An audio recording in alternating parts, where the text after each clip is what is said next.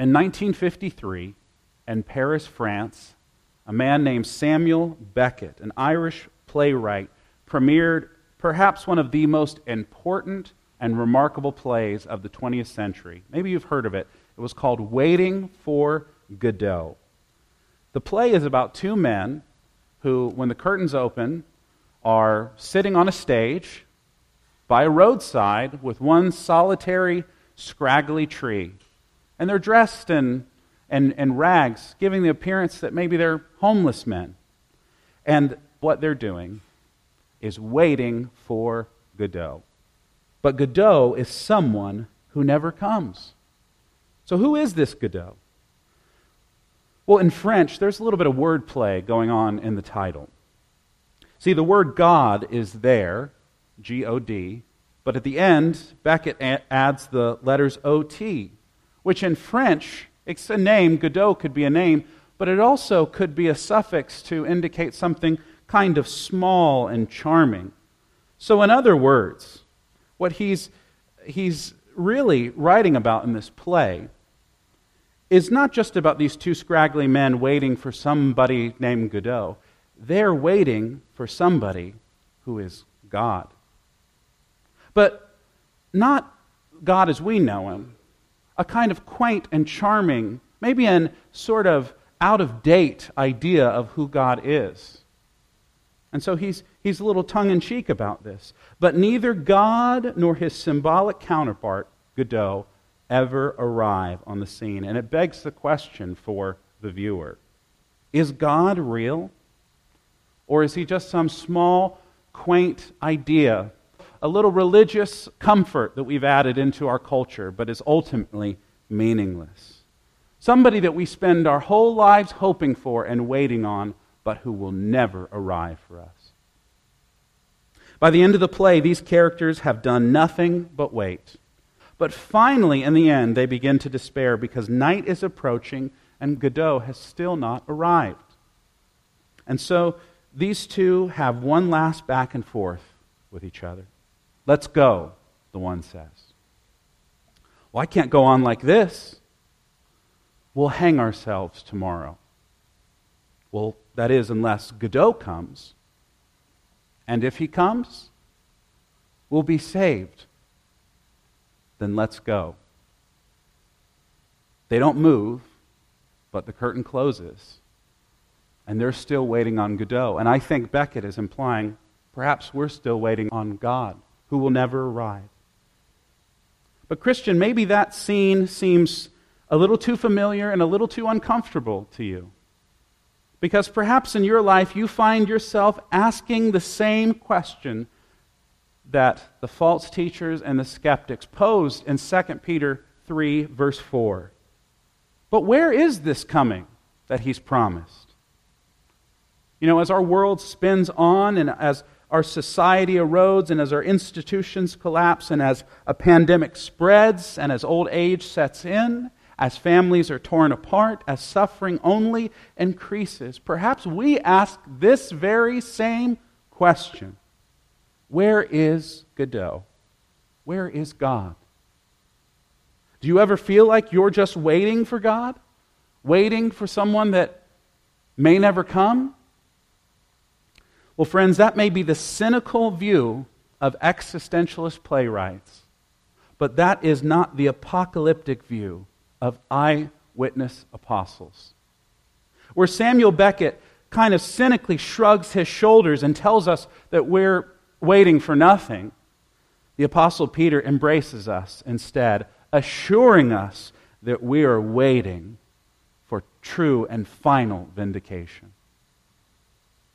But waiting, contrary to what we might assume, and contrary to how we often talk about waiting, doesn't simply mean sitting on your hands and passively watching the world go by, watching everything around you implode.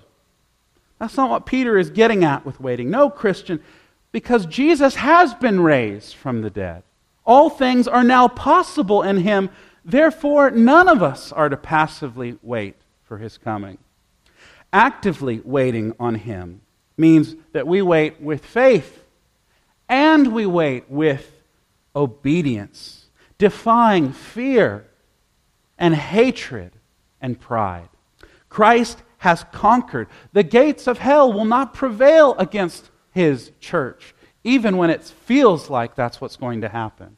Anything and everything you now do, anything and everything you now do, can bring glory to God and bring good to a world that's not waiting, Peter tells us, for total destruction, but's waiting for complete redemption. It'll go through a purging fire, but like a precious metal, will be more precious and brilliant and extravagant on the other side. To live like this, to wait like this, to have faith and obedience like this, is to hasten the day of his return. And, folks, the subtitle of our Second Peter series has been Sharing in God's Life. What's that all about? Sharing in God's life. Because we talked a lot about avoiding the division and deception of the false teachers of the world. But let's finally dig into this sharing in God's life part. What does that mean for Christians to share in God's power and His glory, His life and His kingdom, His reconciliation and resurrection? And Peter gets at that here this morning. You know, last week we touched on a cosmological mystery that we can only faintly grasp at as limited human beings the day of the Lord. It's a time in when God will physically, in some way, intervene in this world. He will bring everything under his righteous judgment. He'll bring all evil, even evil that we think we've swept under the rug, he'll bring that even to justice. What that will actually be like, though, that's a whole other story. We can hardly tell. Even Peter himself strains at putting it into language that even his own uh, generation could understand. And we, so far removed from his context, it's even harder for us, perhaps, sometimes. But the best signal that he can give us is pointing back to Genesis, you remember. God once judged the world through floodwater. The world was functionally decreated. The floodwaters that God parted in Genesis 1 came crashing back down on us, hurtling everyone under them into death and back into chaos. That's how God has dealt with the world before. And He'll deal with the world again in a similar fashion, except this time we read through a universal fire one that is so powerful it simultaneously destroys all evil but renews all creation. What that means, though, what it'll look like when the skies and the heavens catch fire, when the spirits and the elements implode, when everything that's ever been done will be revealed and exposed, what that looks like, nobody truly knows. Anybody that says they do I believe, is lying to you. We don't really know what that will look like. We simply have to trust that as God has been at work in this world in the past, so will He be at work in this world in the future. And whether we like it or not, the day of the Lord is happening. It's coming, it's on its way. But through it, God will make all bad things right and he will make all good things new. See, is that wonderful? Isn't that why we call it good news? I think so often our imagination of God and his judgment, we, we buy into the sort of cultural fabrications that God is an angry, mean, old, bitter man with a white beard down to his knees, and he can't wait to throw hellfire and brimstone at us. But that's not the God of the Scriptures. His judgment comes because there's evil in this world. And when you're a victim of evil, you better believe you want things set right. He'll set those things right. But even greater than that, He'll make all things graciously new. See, there's a lot of things we love in this life. Wonderful, good things that God gave and made and called good for His glory and for our good. He made the skies and the seas. He made the plants and vegetation. He made animals and people, and He told us to go and make something of this world. Do everything to His glory. All those things that God called good, Paul says in Romans, those things are groaning. The creation collectively is groaning to be set free from its bondage to decay and death. God didn't make things to be given over to decay and death. That was our human innovation to introduce sin and hell and death into this world. But God made it, rather, to be gloriously and eternally free by the power of his resurrection.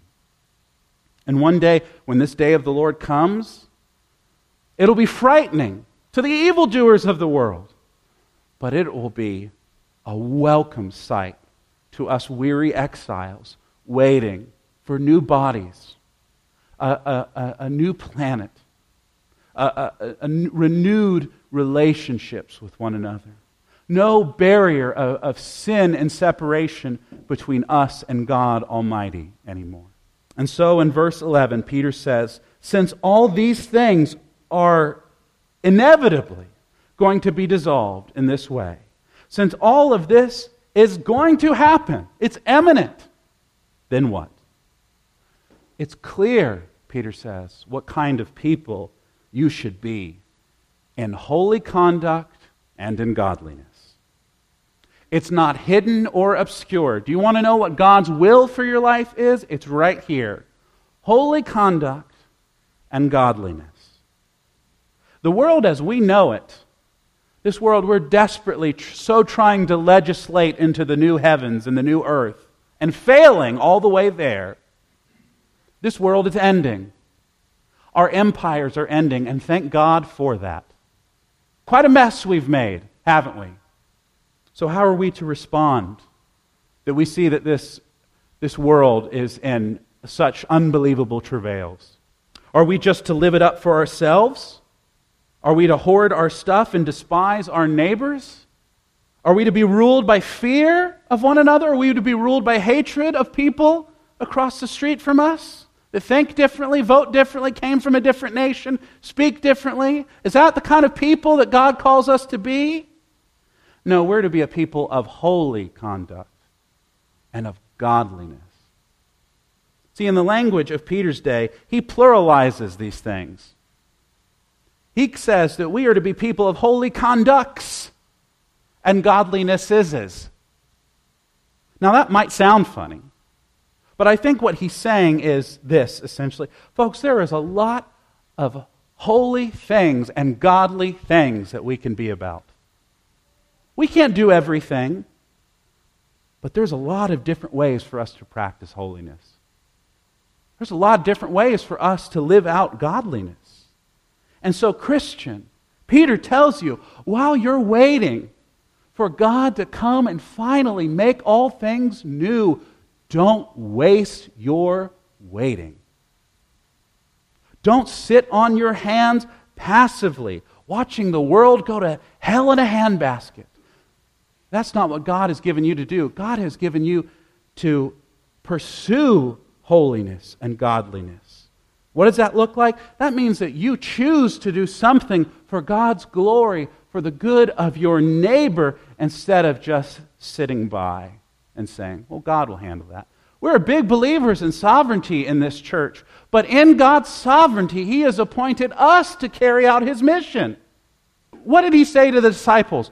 go into the nations and have a great vacation, sightsee, put your feet up, and wait for me to come back and make all things new? No, he told them to go get to work, guys.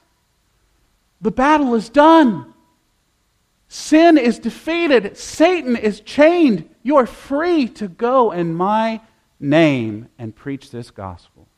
I think sometimes it's easy for us to look at the world and think, what could I do about this mess? Well, I'll just stay home and lock my doors and close the blinds and hope nobody comes my way. But that's not what God would have us to do. But maybe you're like me. You need concrete examples. What is holiness? What is godliness? Lord, help me understand. Give me examples of that. Peter's a step ahead of you. He's got you covered here. And his first letter, he tells us that holiness and godliness look like these things. These are things we talked about in 1 Peter.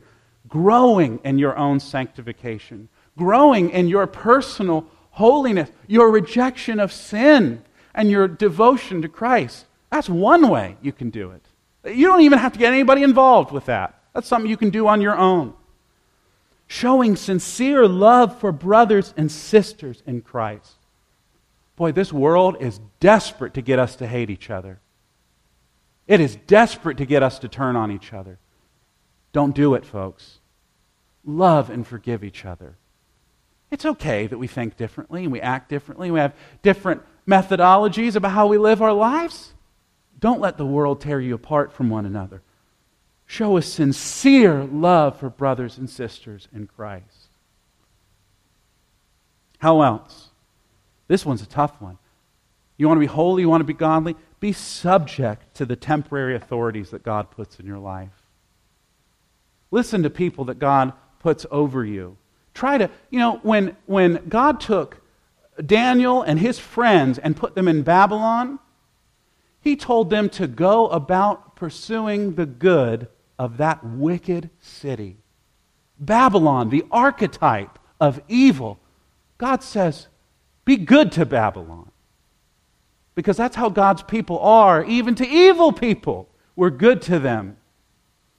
Folks, there's a lot of evil authorities in this world. There's a lot of evil institutions. There's a lot of evil powers in this world.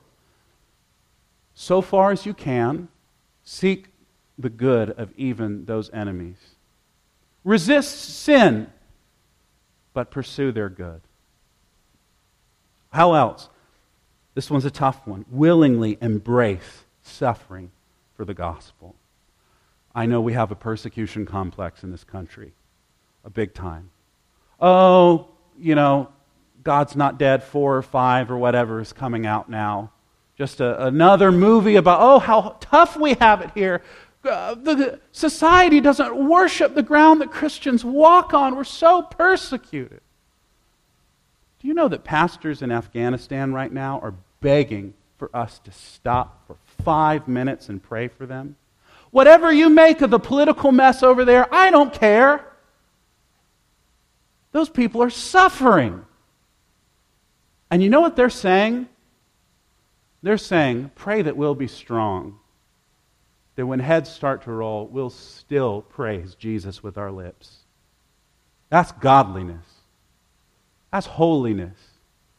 Us, well, you know, oh, don't, you know, uh, they're not playing Christian music on the radio anymore, and they're, uh, they don't have prayer in schools. I, I know a lot of Christians that don't show up to prayer meetings in their own churches. None of us dive headlong into suffering. None of us are sadomasochists. We're not going out looking for someone to crush our skulls. But when suffering comes, don't puff your chest out and talk about your rights. Count yourself blessed that God would see you worthy to suffer for the gospel. That was the viewpoint of the apostles. A damning word I've heard from an American evangelical theologian recently he says, Perhaps we go through so little suffering here in the United States, so little persecution, because God doesn't yet count this church worthy of suffering. He's giving that honor to people that pursue holiness and godliness in China and Afghanistan and Nigeria. And finally, actively choose to love and serve in your local congregation. I know I'm biased because I'm a pastor of a local church. But, friends, I can tell you, you will spend no better time during your week. There will be no more important task than you can do than to come routinely and regularly to worship with God's people at this church.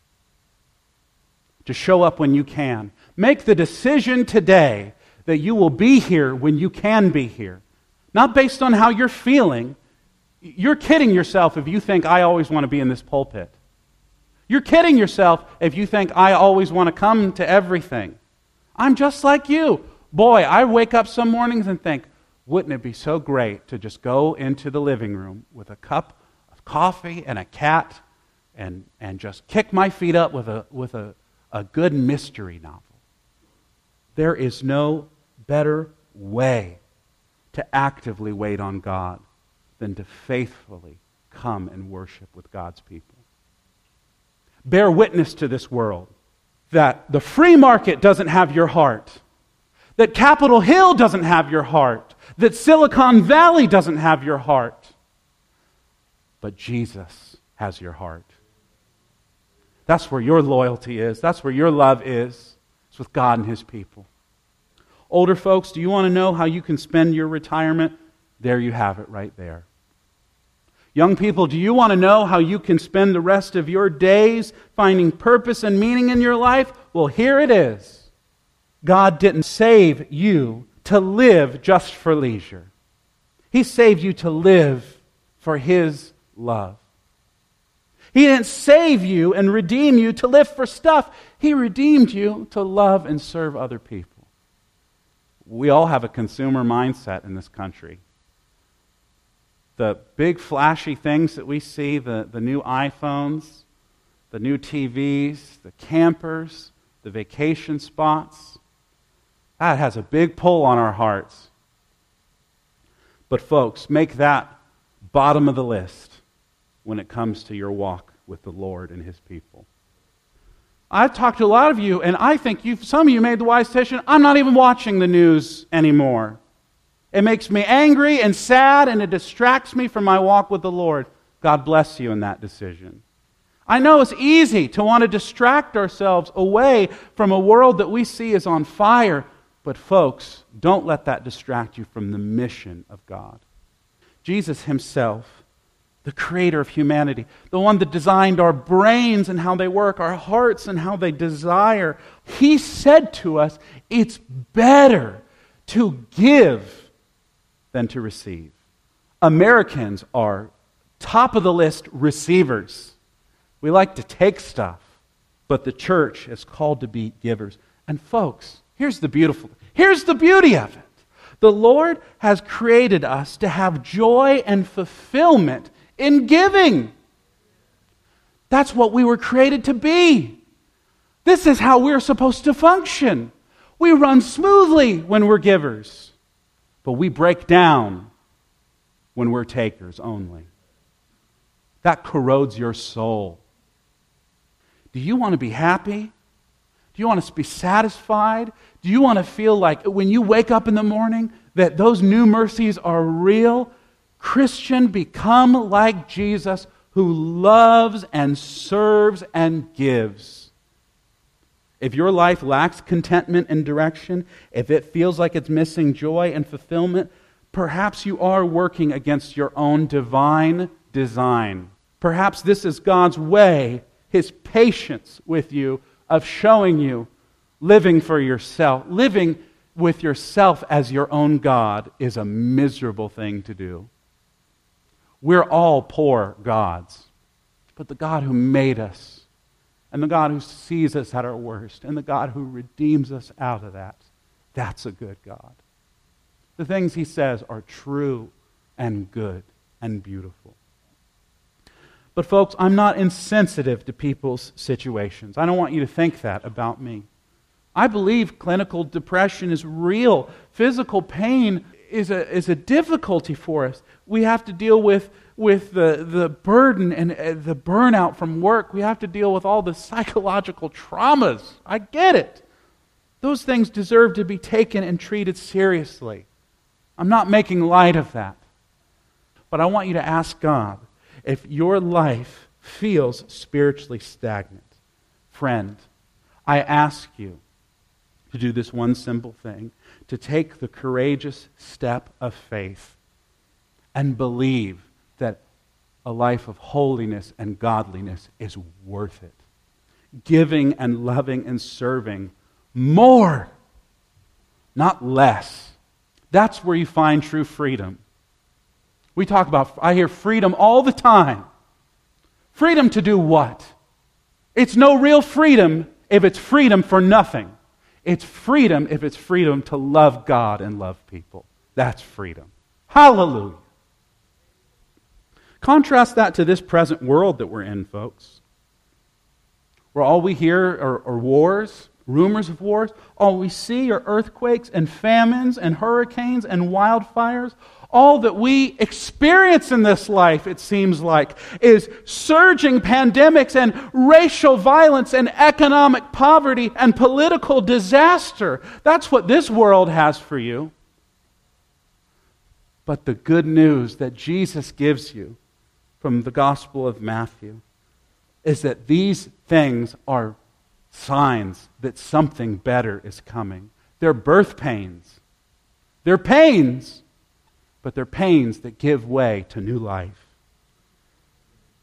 The things we feel right now are the last gasps of sin and hell and death, the last hold that it'll ever have over us. Because our world will be resurrected from the ashes. And out of that cosmic fire of the day of the Lord, we will see things made new. Jesus is on his way, folks. He's coming to save us out of this. So Peter says, as you wait for that day, as you wait in that way for that day, you hasten his coming. Did you hear that? As you wait in this way, you hasten his coming. As you live godly lives of repentance, as you pursue holy lives of benevolence, you, Christian, you, church, hasten the coming day of the Lord. Church, the Lord, in his sovereign wisdom, gave us the holy and heavy responsibility to hasten his coming into this world. Why he would do that, how he does that, is a mystery beyond me. But Maranatha, the reality is, as, as small and as sickly and as frail as we may be in our frame, God has chosen and called even us this very day to hasten his coming. Are you sick and tired of seeing this world the way it is? You can help to free people from the power of sin and death and despair and sorrow by living godly and holy lives. Forgiving people when they hurt you, helping people when they need you, and giving them Jesus when they have nothing. You want power? You want purpose? There it is. Peter tells us in verses 12 and 13 while the day of the Lord approaches, when the heavens will be dissolved with fire and the elements will melt with heat Based on his promise, we actively wait with faith in Christ and obedience to his law of love for these new heavens and this new earth where righteousness and justice and glory and peace dwell. That's why it's important, church, for you to show up here on Sunday. That's why it's important, church, for you to give to that person that asks you for help. That's why it's important that you spend time praying for people. That's why it's important that you read the scriptures and get to know this wonderful God so you can be so transformed by the Christ you encounter there that this becomes second nature to you.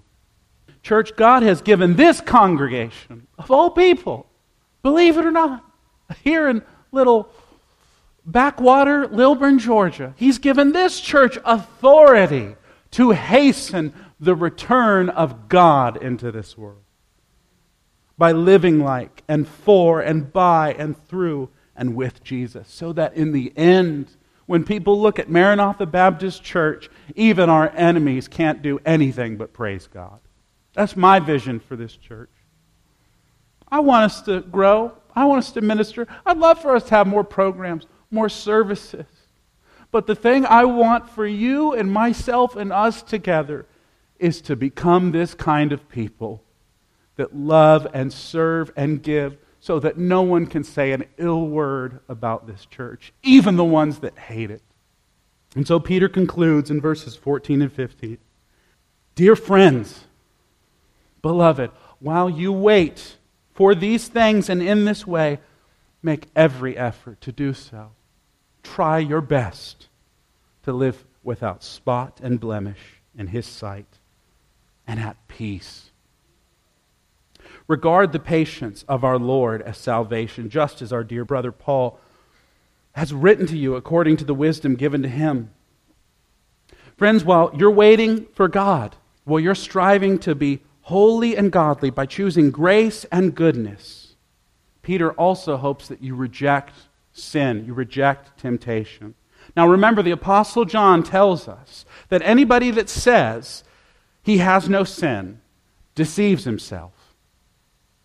So, what is, what is Peter talking about here, having no spot or blemish? Is he so naive as to think that we could possibly be morally perfect, that we could get to a place where we're without, we're without sin? No, that's not what Peter's getting at here. And we have to remember, all the way back in chapter 2, in verse 13, Peter said that the false teachers of his day were spots and blemishes on the reputation of the church. How so? How were false teachers spots and blemishes? They were deceiving people. They were uh, uh, causing division. They were living debaucherously. That's how they were spots and blemishes on the reputation of the gospel. But by contrast, Christian, we're not to show our own spotlessness and our own blemishlessness.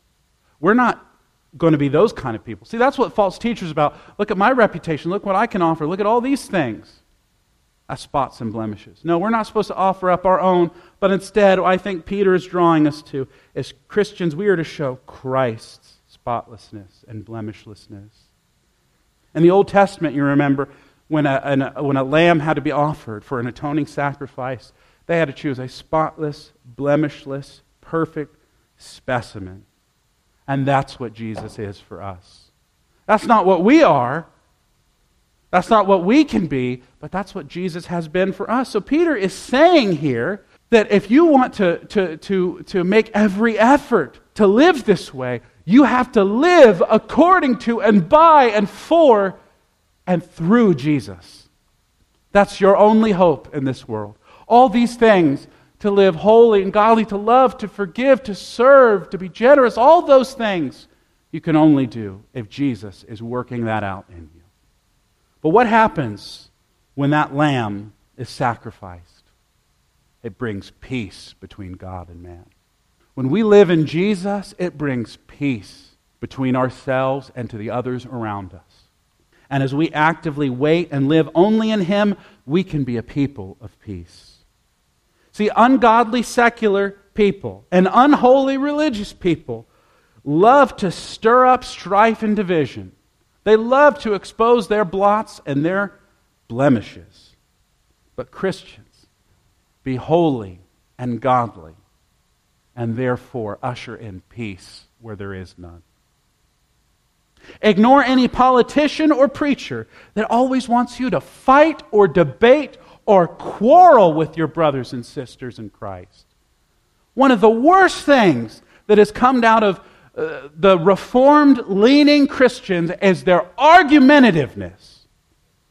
Folks, as, as people that embrace the, the, the beautiful truths of the Protestant Reformation, that we don't believe were uh, um, innovations, they were going back to the basics of the early church, the, of the New Testament church. As we as we believe those things and we adhere to those things, when we talk about God's grace and His sovereignty, talk about it with humility. Some pastors need to hear in this day and age that Paul says in his pastoral letters to be quarrelsome is a disqualifier for ministry. Christian, quit quarreling with people all the time. What good has it ever done you? Has it ever brought you closer to Christ or one another when you're fighting with people all the time? In person or online? Not a single time. Instead, remember how God, who could quarrel with you in your behavior, has been patient, and that is your salvation. Be patient with each other. God's not finished working on any of us yet. Be patient with me as I'll try to be patient with you and with one another. God is so patient with us, church. His heart is for us, even when we're selfish and bitter and ignorant and mean spirited. And when we become more and more like Him, and when we show His glory and not our own glory, we can be that way too. Where we can be sincerely loving and forgiving. And so finally, Peter corroborates all of this stuff by saying, Hey, you don't believe me? Go read Paul. And many people have pointed out how funny this is in verse 16. And Peter says, and a lot of it is, is hard to understand. Peter says that. I think we should be patient with ourselves when we study these books of the Bible and say, what does that mean? Hey, if the apostles didn't know, goodness gracious. But he's right, folks.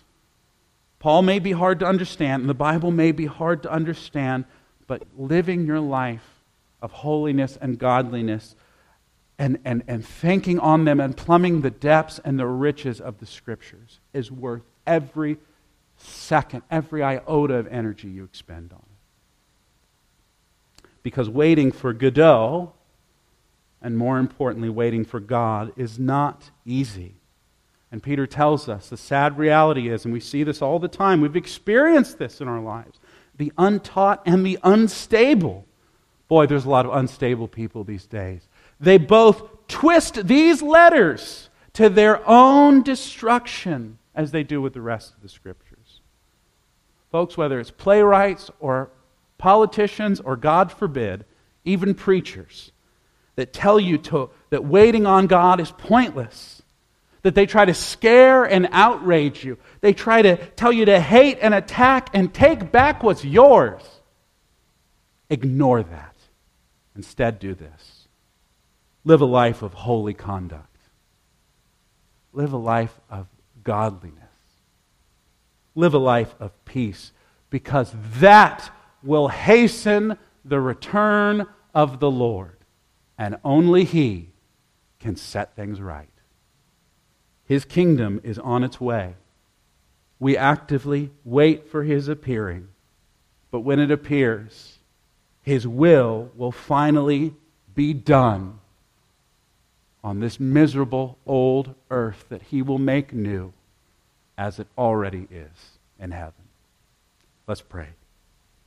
Father, it's not easy for us to wait on you, but you patiently wait on us. So help us by your Spirit to love graciously, to serve generously, and to live peacefully. Make these things a blessing to our community and a witness for your kingdom. For it's in Jesus' name that we pray and ask all these things. Amen.